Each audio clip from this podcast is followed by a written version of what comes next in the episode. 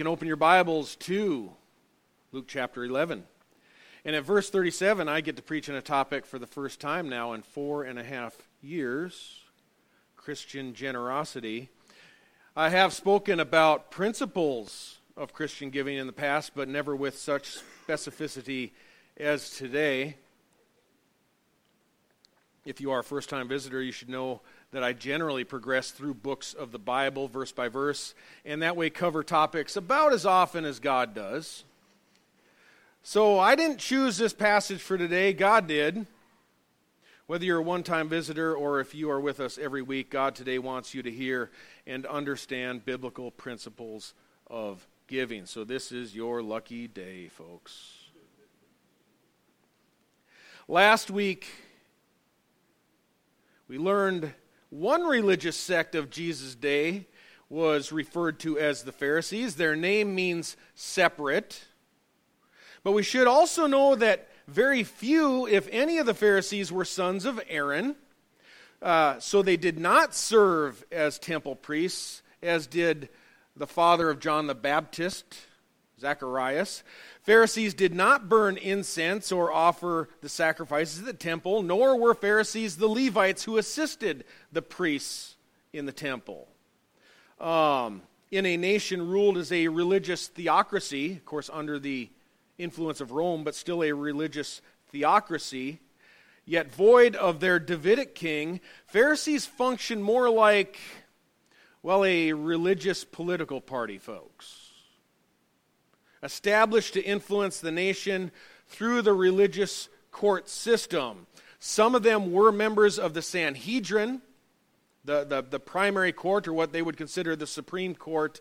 But Pharisees didn't earn their living from the offerings or the temple treasuries that were intended for, uh, by the law of Moses, for the Levites, for the priests. That's not how the Pharisees earned their living. Some were um, officials in the local synagogues, that is correct. But most Pharisees, honestly, uh, folks, earned their living as businessmen. As businessmen, they owned stores, they were merchants. The businesses uh, that they had provided services, and they bought and they sold goods. So outwardly, they were very religious, as we learned last week, but we need to purge from our mind that they always just kind of walked around aimlessly looking for a place to pray. That they didn't have any real business to attend to. Uh, some had become quite successful and to some degree wealthy. Many had large homes. That's why we see a lot of the uh, um, dinners with Jesus and stuff being invited into the homes of the Pharisees. They were obviously very well educated in their day. Their disciplined study under a rabbi also required that they perfect a trade of some kind. For instance, Saul the Pharisee, who later became Paul the Apostle, he was very skilled at either making tents or it was leather working, probably both or possibly both, uh, which were, by the way, major industries of that day. Major industries in tent making and leather working in that day. As businessmen, Pharisees were thus usually the boss so to speak. They could kind of make their schedules available when necessary for religious functions. They were used to crafting budgets, familiar with banking and counting money. Most of them were very shrewd. Jesus even accused them of devouring widows' homes. It's been suggested that more than just a few functioned. Many uh, much like do present day um, estate planners, financial advisors, and the such. Which reminds me, we had a neighbor in Texas that lived nearby us, and, and uh, he attended a church at, at uh, one time visiting there, and they were going to help him organize his family's finances. Very generous of them to do that. Um, the church's advice came unsolicited but after attending only a couple weeks now, the church wanted to come in. They wanted to look at all of their expenses, all of their income, their assets, just to help that family. Going to help them out. I think I know who is going to get helped in that deal. And this exposes what can become, in religious circles, a disposition of entitlement towards other people's money. Complementing that can arise attitudes of frugality, stinginess towards the work of God, and helping others who genuinely need it.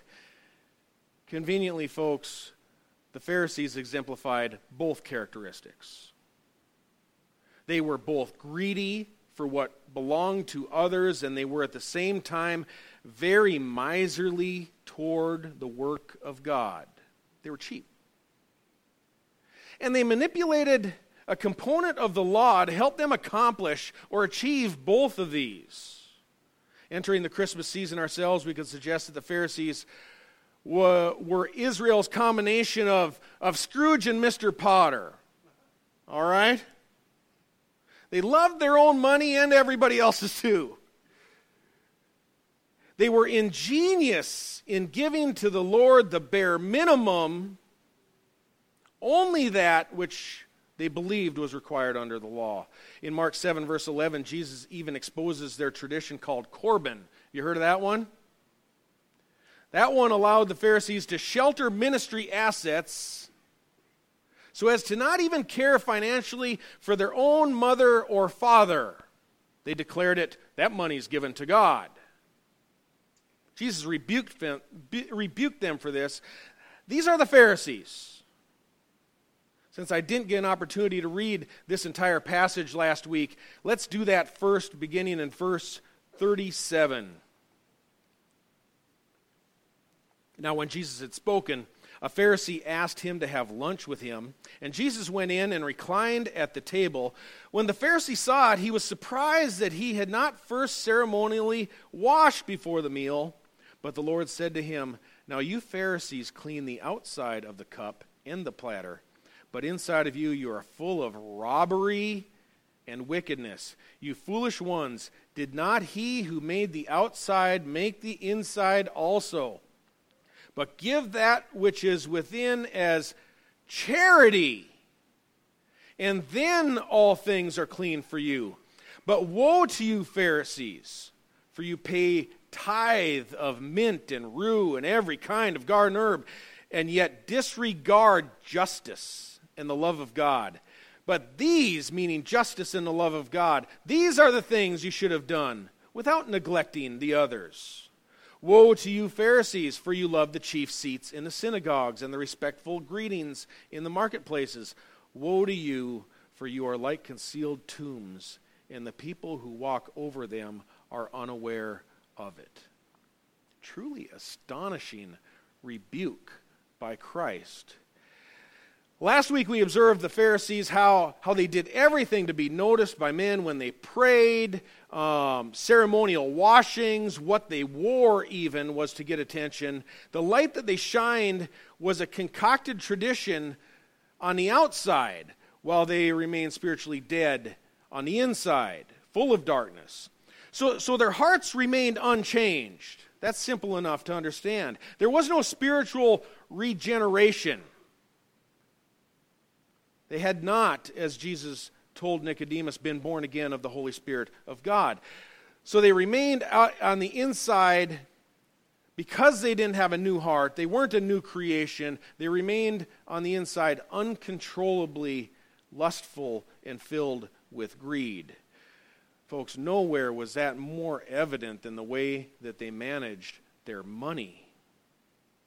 So Jesus said to this Pharisee in verse 39 Inside of you, you are full of robbery and wickedness. You foolish ones, did God, not God who made the outside make the inside also? You can't fool God. They should have known that. You can't fool God who created you. His Spirit knows what you are feeling, what you are thinking inside of you all the time. He knows your personal attitude towards giving. We, we can't hide that from Him. That's the first thing we need to acknowledge. He knows our hearts. Whether you are saved or you aren't saved here today, uh, whether or not you have made Christ your Savior, He knows your heart. The Pharisees' hearts were full of robbery. In this passage, we will see the who, of course, is the Pharisee, the what is the robbery, and the how we'll get to in a few minutes. Jesus will describe exactly how they achieved it. Now, now does that suggest, um, saying that they're full of robbery, does that suggest that they knocked off banks? You know, that they were mugging elderly people on the sidewalk? No, not, not exactly. In verse 41, Jesus explains, saying, Give that which is within as charity, and then all things will be clean for you. On the inside, instead of robbery, they should have been filled with charity from the heart. The Greek term for charity is always used in the New Testament in reference to giving to the poor, almsgiving. So their form of robbery was withholding, withholding charity. Their scheme of robbery occurs on the inside. They don't have hearts that are charitable. And a heart of compassion for the poor is bestowed only by God. This is why Jesus can say to them, Give that which is within as charity, and then all things will be clean for you. You see, if God has given you a renewed heart that is charitable, that means your whole heart's been changed. You've got a heart of God. And then all things have changed. He who is in Christ is a new creation. Old things have passed away, all things have become new. You have become clean through Christ, and therefore your heart is clean. Remember, two weeks ago we learned that, that there's no such thing as a partial conversion or a partial regeneration. In verse 34, back in just a few verses, Jesus says, if and, and when your eye is clear, that means when you see Jesus for who he is, the light of the world, then your whole body will be also full of light. Verse 36 If therefore your whole body is full of light with no dark part in it, it will be wholly illumined. Fully illumined. Consequently, we can conclude that if God has given you a heart that is rich towards Him, you're wholly illumined on the inside. You get it. You know God. You've been changed. Wholly illumined doesn't suggest that your, your actions are perfect. It does imply your heart is right because it is alive to God. It is regenerated by the Holy Spirit. Um, you have been made clean. You are charitable because you have trusted in Christ. You see Jesus as a light. As a light. Um, very briefly, According to this, the inverse of this is also true. It has to be true. The way, the way Jesus presents this. If a heart that God sees as charitable is also clean in all other ways, then an unregenerated heart cannot be truly charitable. We don't have time to discuss this in depth, just have too much today. But a person who is not trusted in Christ, who does not know him as Savior always gives out of a selfish motive. Either they enjoy the satisfaction and the pride, or they think that they're earning merit before God and men. Maybe they simply want to have their name hung on the side of a building. Whatever it may be, whatever motive he or she may have, among unregenerate mankind, there's none who does good, there's not even one. You can't be charitable without a new heart. In verse 42, it's where we get to the just a captivating part of this passage. This is just astounding. The who are the Pharisees, the what is robbery via a heartless heart, contempt towards the poor. Next, we'll observe the how. Do you, do you want to see how? I want to see how. Let's look. Jesus in verse 42 tells us how. But woe to you, Pharisees, for you pay tithe of mint and rue and every kind of garden herb, and yet disregard justice and the love of God. But these are the things you should have done without neglecting the others. Here's the rub the Pharisees loved the tithe, they loved it. That means giving 10%. If you haven't heard that before, a tithe means a tenth or 10%. Um, the Pharisees saw it as their ultimate proof of righteousness. They tithed. In Luke 18, verse 10, two men went up to the temple to pray, one a Pharisee and the other a tax collector. The Pharisee stood and was praying this to himself God, I thank you that I am not like other people, swindlers, unjust, adulterers, or even like this tax collector. I pay tithes of all that I get. What a hypocrite. I'm not unjust. I'm not a swindler. Unjust and a swindler is exactly what he was. His heart was full of robbery. The tithes were mandated at Mount Sinai under Mosaic law. There were three separate tithes in Israel. You might not have known that. The first 10% was required annually as financial support for the priests, the Levites, since they were given no inheritance in the land. You need to understand, they were a tenth of the tribes, but they had no land to grow anything. So the support of the, of the tribes, uh, of the tribe of Levi, the priests, the sons of Aaron, that came from the first tithe. That's tithe number one. You find that in uh, Numbers chapter 18, verse 21. Then there was a second tithe annually, given in the fall to be shared communally with everyone those who had a lot and those who had very little, communally. Um, and that was to be consumed during the Feast of Tabernacles. That's in Deuteronomy chapter 14. An additional 10%, or third tithe, was collected every third year for the ongoing support of the poor and the indigent. That's Deuteronomy chapter 14 as well. Uh, these tithes, which cumulative, cumulatively on an annual average would have come out to about 23 and a third percent, were the tithes that the Pharisees and all Israelites were bound to under the law, the law of Moses. Beyond that, you may have heard about the tithe of Abraham, where he gave a tenth. That's Hebrews chapter 7, uh, which clarifies a tenth of what his fighting men, you know, he had fighting men, 318 of them, I think, of what his fighting men confiscated as spoils of war, and he gave that as an offering to, to Melchizedek. It, it was plunder, folks, a tenth of the plunder. You can see that in Genesis chapter 14. There's no record of Abraham ever giving any other tithes of his own resources, although he, he was very wealthy. So, since Abraham was acting before the establishment of the law, before Mount Sinai, um, that's the tithing formula that I follow. I always give all of my spoils of war.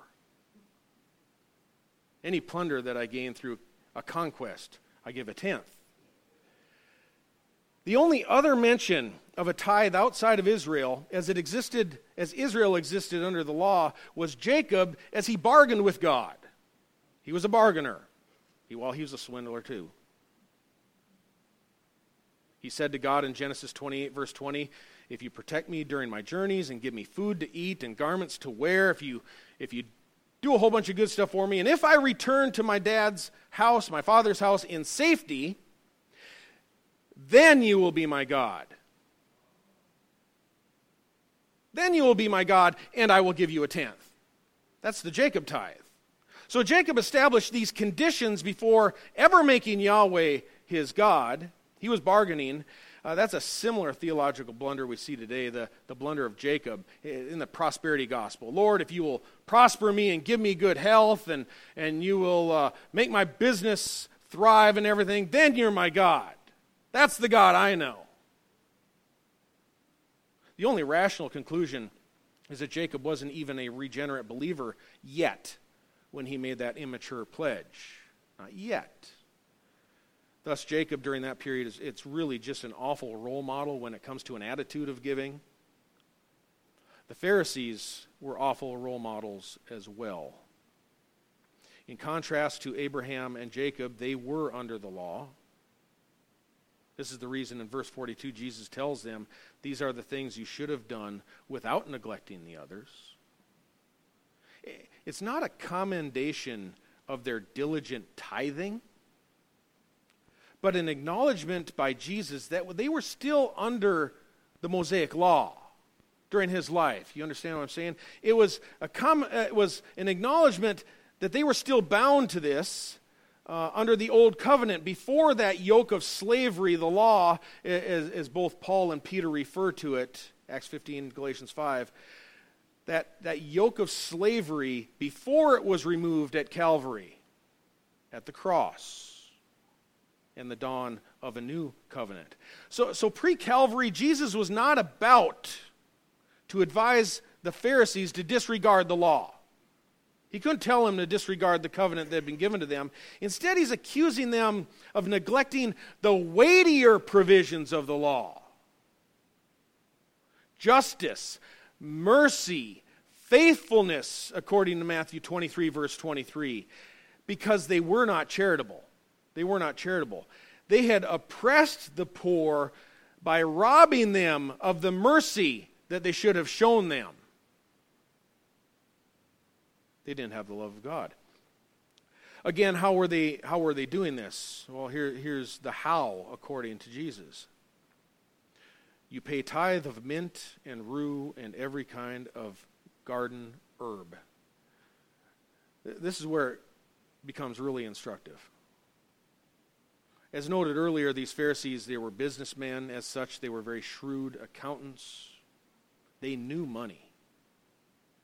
They not only counted coins, they, they meticulously counted their herbs, even their seeds of cumin. They took tithing to the extreme.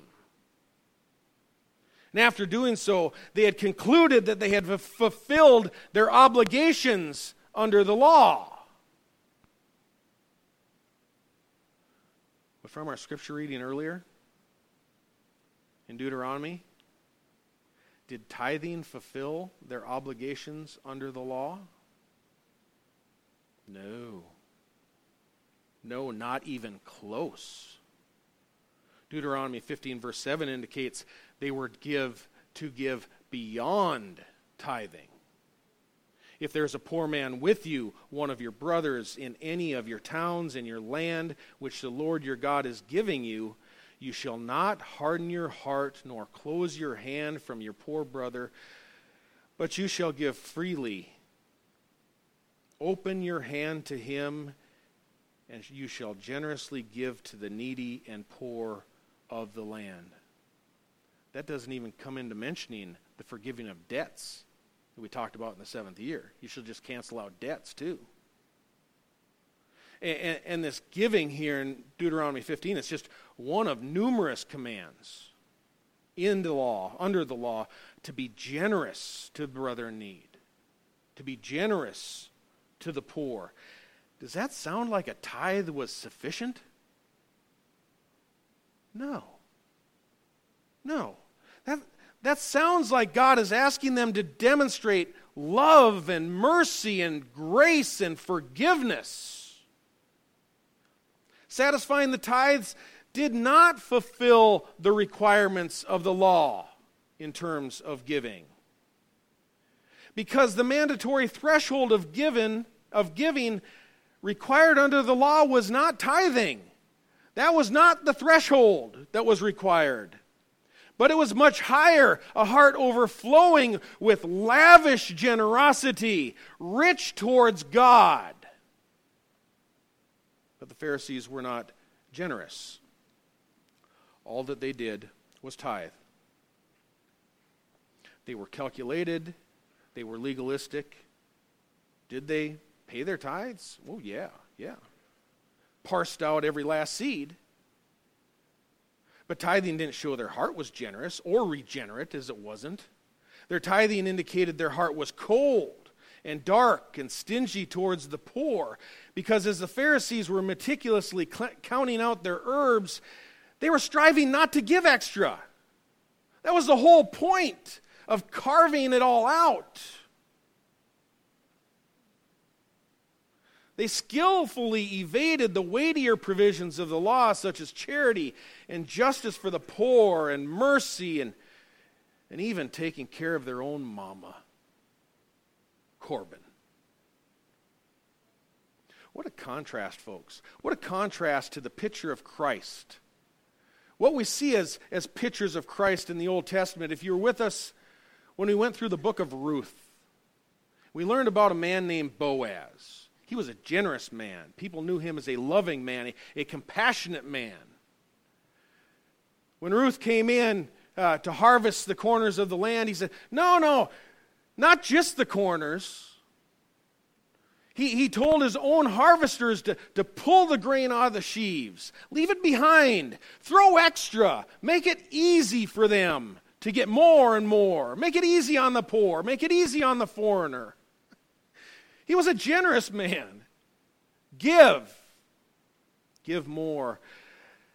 Jesus confronts the Pharisees as the three tithes, the 23 and a third percent, never functioned as an indicator of their generosity. They didn't have any generosity. Tithes were the minimum. They functioned more as a form of taxation, mandatory for the proper functioning of the theocratic government, the court system, the, the priests, the, the temple and worship. We're not a theocratic court system or a theocratic government. The tithe is more closely resembles our paying of taxes than a generous heart. There's a, there's a message out there, if, if you want to look deeper into this. Um, John MacArthur has an outstanding message on this. It's called God's Plan for Giving. And he has part one and part two. Part one's good. Part two pretty much has everything in part one. So if you're only going to listen to one or the other, God's Plan for Giving, part two. And I can send you a link if you want me to text it to you. Outstanding treatment uh, uh of these principles. Um, you know what really makes my beard stand on end?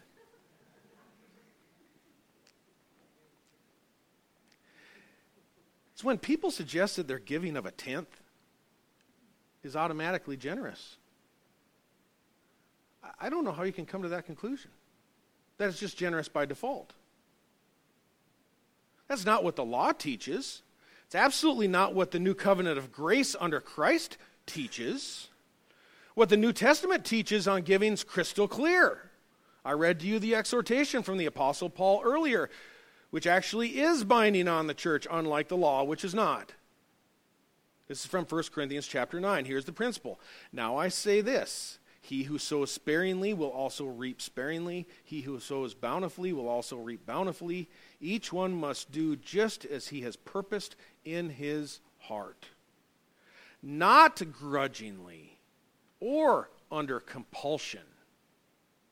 For God loves a cheerful giver.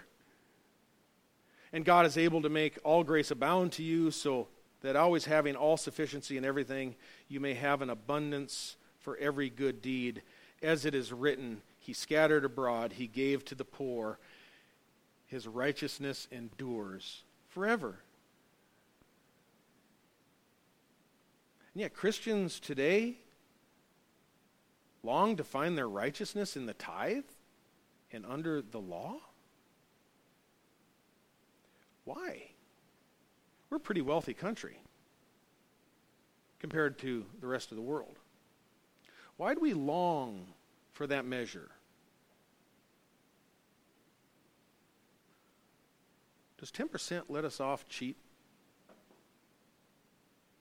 Paul warns if you're wanting to be justified under the law, you want to follow the law for your righteousness. He uses circumcision as, as one example, but it could be any facet of the law tithing or circumcision or feasts and festivals or dietary restrictions or Sabbath days or whatever you want to use from the law for your righteousness.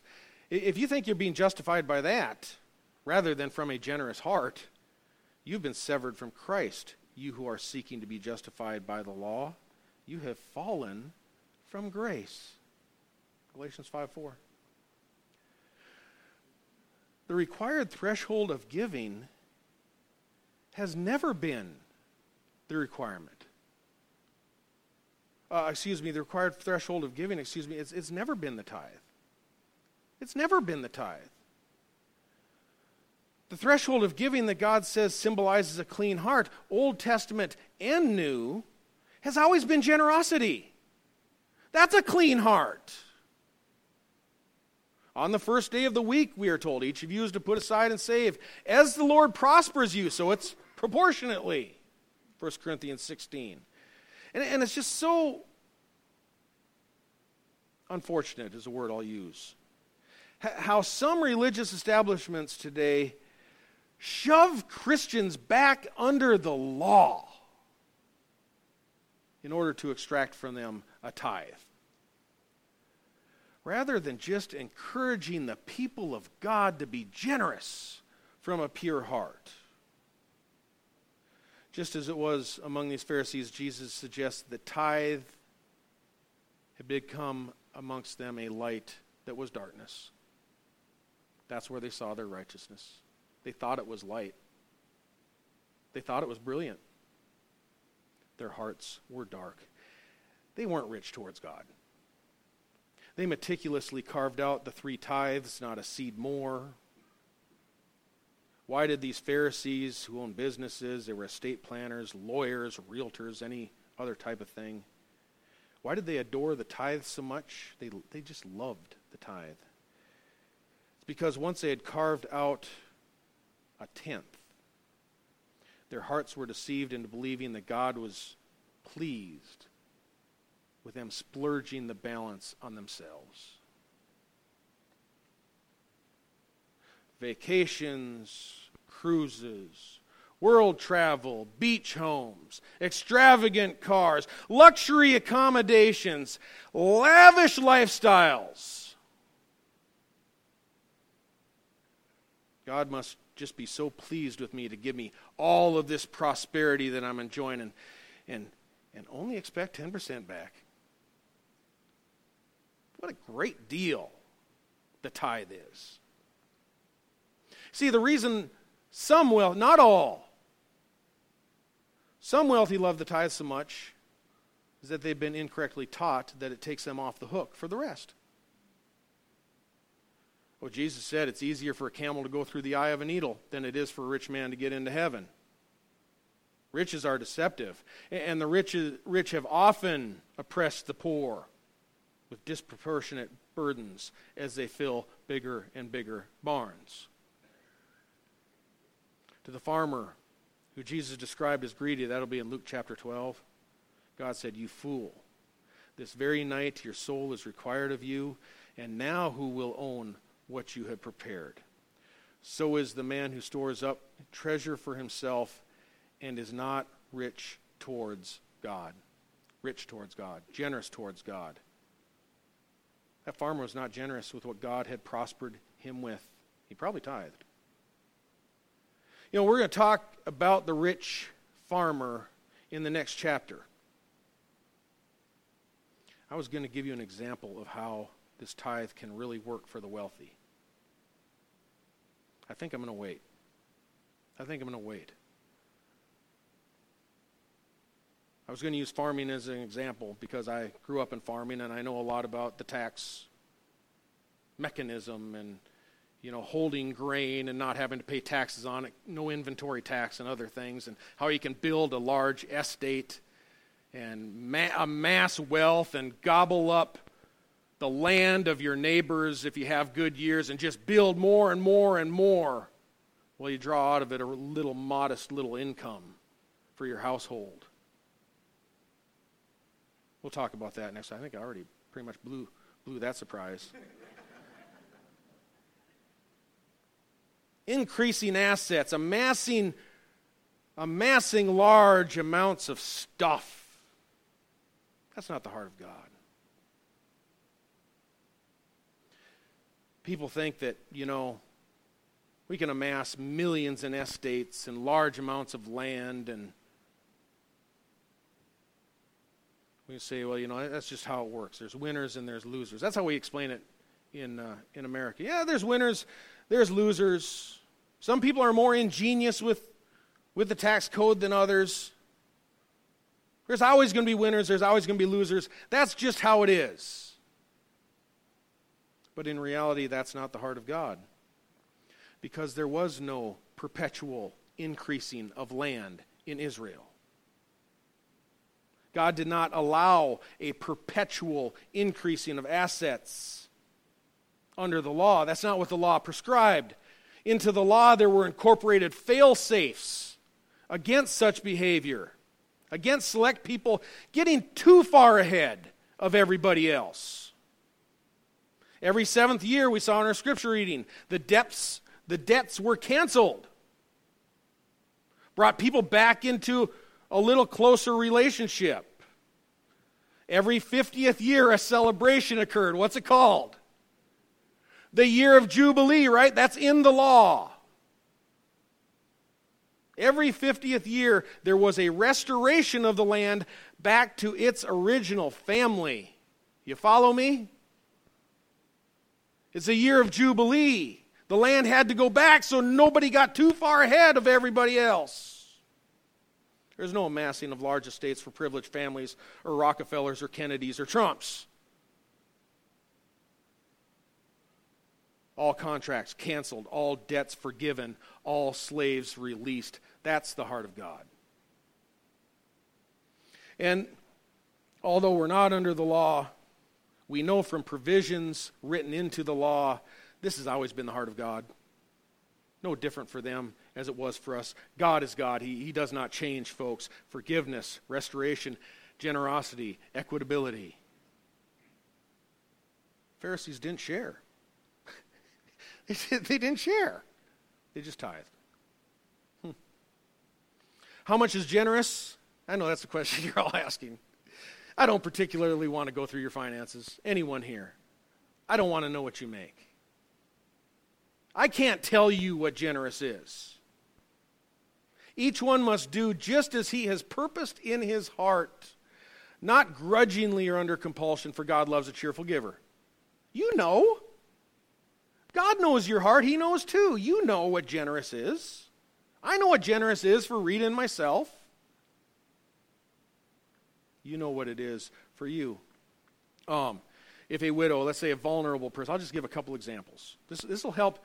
This will help illustrate the problem here with the balances and the, and the corrections under the law in the Old Testament, the Jubilee year and and uh, the seventh year forgiveness of debts in the balance. This will just, will just kind of amplify what we're talking about here, how it just, the tithe just doesn't work. If a widow or any person vulnerable has an income of 10,000 per year from Social Security or whatever, don't think that there aren't many amongst us that are in that category. There are. But, but if a vulnerable person, anyone has 10000 a year from Social Security, maybe a modest pension, in this economy, is a tenth generous? thousand, oh, I'm telling you what, 5% is generous at that point.